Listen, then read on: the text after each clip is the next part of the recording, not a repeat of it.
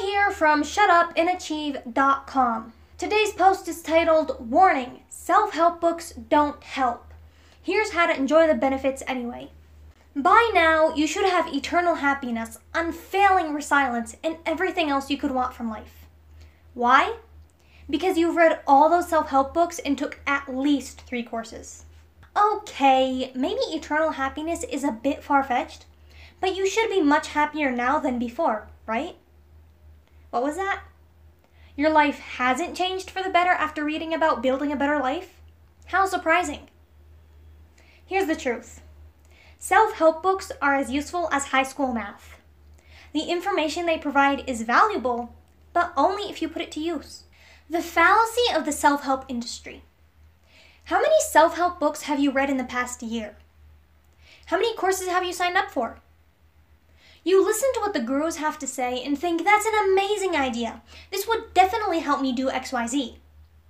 You finish the book with your brain filled with all of these new strategies and techniques to fix the problems you face. Then what? Two weeks later, your life is exactly the same as it was before. Disappointed, you buy yet another book or course on the same topic, hoping that maybe this time you'll see results. Why does this happen? Sometimes the resource is bad. I can't tell you how many times I've read a self help book that gave advice that wasn't effective. Yet many times, the gurus do know what they're talking about. Where does the issue lie? Self help resources are only beneficial when you apply what they teach, and that's where many people fail. I'm sure you've read self help books that give exercises at the end of the chapter. Here's a question for you Do you complete them? I'll be the first to admit that I used to skip over most of them. But just learning the concepts will not change your life. You must implement the teachings too. This is easier said than done. How do you turn knowledge into action? These seven life changing strategies will make it possible. Number one, convert theory into practice. I'm in the middle of a book about attention. So far, I've learned that there are different types of attention, and each type involves a different area of your brain. While the research is interesting, Knowing this doesn't help me focus more. The only way I can benefit from what I've learned is to distill the knowledge into actionable steps. Here's what I mean. The book explains that the amygdala, a region in our brain, is activated when we are afraid. It's the reason that you can think of nothing other than the immense terror you're feeling. Yet, activating a second region in our brain, which is responsible for our thoughts, the prefrontal cortex, silences the amygdala and takes back the reins of your attention. To put the science into practical terms would be to say, to calm my anxiety, I will recall an old memory. That is, use my prefrontal cortex. Many resources give you the science without telling you directly how to implement it. To use it, contemplating what the science means to you. How can you apply this knowledge in your life? When devising the actionable steps, keep them short like I did in the example above. Cut out the fluff and tell yourself exactly how will you apply the information using verbs and tangible words. You get bonus points for visualizing when you'll use it as well. Number two, summarize the key points. Although books are usually 200 to 400 pages long, the relevant points can be summarized on just a page or two. The rest is filled with examples, stories, and fillers. The important information gets buried in the fluff or even worse, forgotten by the time you finished reading. Luckily, there's an easy fix to this. At the end of each chapter, write a summary of the most important points. Again, think about how this knowledge can be harnessed to enhance your life. Write that down too. These summaries will help you create your plan of action once you're done reading. They will remind you of the ways to reap the rewards the book has promised you. Number three, learn with purpose. Why are you learning? Is there a hurdle in your life you're trying to overcome? How will gaining this knowledge help you do that? You learn best when you have a reason to learn and the opportunities to immediately put those principles into practice. Furthermore, applying what you learn is a foolproof way to avoid forgetting it. The German psychologist Hermann Ebbinghaus discovered the forgetting curve, which shows how quickly you'll forget what you learn if you don't use it or review it. If you don't use the information within six days, you'll forget 75% of it. Before beginning learning anything, Take a moment to think why you want this knowledge and how you use it. Number four, give it away. Here's a fun fact about potty training toddlers. One of the quickest ways to teach them how to use a toilet is to have them teach it to a doll. This technique isn't just for toddlers, though. Well, the potty training part is. Itzhak Perlman put it best. He said, Never miss an opportunity to teach. When you teach others, you teach yourself. Many things aren't applicable in day to day life. The next best way to use that knowledge and avoid forgetting it is to share it with others. Share the lessons you've learned with a friend, or write a post elaborating the findings on Facebook or Twitter. And while you're there, follow me. The link is in the description below.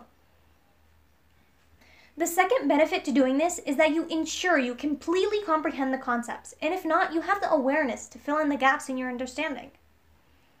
As Albert Einstein said, if you can't explain it simply, you don't understand it enough.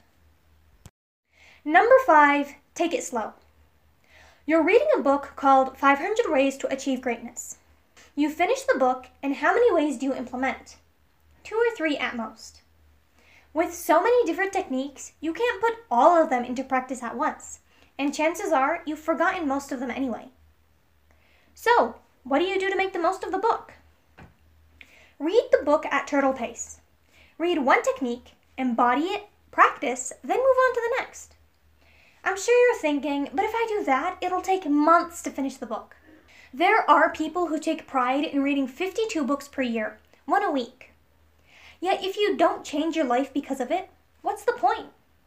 Honestly, I'd rather read one book a year and transform my life than read many books that have no effect on the way I live. Number six, make it your own. You read a book, but the information is still the author's. You need to make these teachings your own if you want to see the results in your life. How? Underline, highlight, and take notes. When a sentence or paragraph speaks to you, mark it. Write a note in the margin about how and why it resonates with you. Take the information and write it in your own words. You learn a lot more and the knowledge sticks better if you make learning an active process instead of a passive one. Annotating your books has an extra advantage. If you revisit the book in the future, you'll know which parts are important and which can be skipped over. Reading is passive. Watching a lecture is passive. Do some brain work and dispute the author's words instead of passively agreeing. Think about why the ideas make sense and what they mean for you personally. Number seven, measure your progress. You read a book about improving your social skills. How do you know it had an effect? Even if you employ the techniques, you won't know if they had the desired impact. The only way to find out is to track your starting point, then look for a change. Anthony Richardson said, That which cannot be measured cannot be proven. So once you're done reading a book, set a metric to track your progress. For the social skills book, your metric could be the number of new people you talk to per week, or the number of times you speak up when you feel like keeping to yourself. Once you start paying attention, you'll see the changes in your life. Seeing those changes will improve your self image and you'll believe more in your social capabilities, creating a positive feedback loop. Knowledge alone isn't power. Without action, knowledge is pointless. You can read all the self help books out there and take all the courses ever made, but if you don't put them into practice, your life won't change. Next time you pick up a book, let it transform you. Chew the knowledge and make it your own. Turn it into something you can act upon, then measure your progress. Trust me, the results will be worth it. Let's sum it up. Self help books don't help. Why? Because you read or learn the knowledge, but then don't put it into practice. What strategies can you use to transform that knowledge into action? Number one, convert theory into practice. Take the knowledge and break it down into actionable steps. Number two, summarize the key points. After every chapter, ask yourself what is the author trying to tell me? Number three, learn with purpose. Why are you learning and how will you apply it in your life? Number four, give it away. Take what you learn and teach to others. It will help the knowledge stick better. Number five, take it slow. When the author suggests a method, stop reading, do it, and then come back and finish. Apply what you're learning as you're learning it. Number six, make it your own. While reading, or listening to a lecture, take notes, underline, highlight, make that knowledge your own. Number seven, measure your progress. After reading a book, set metrics for you to track your progress. See how those concepts affect your life. If you enjoyed this post, I'm sure you're going to love the 15 day productivity challenge. Join through the link in the description below. And don't forget to apply what you learn.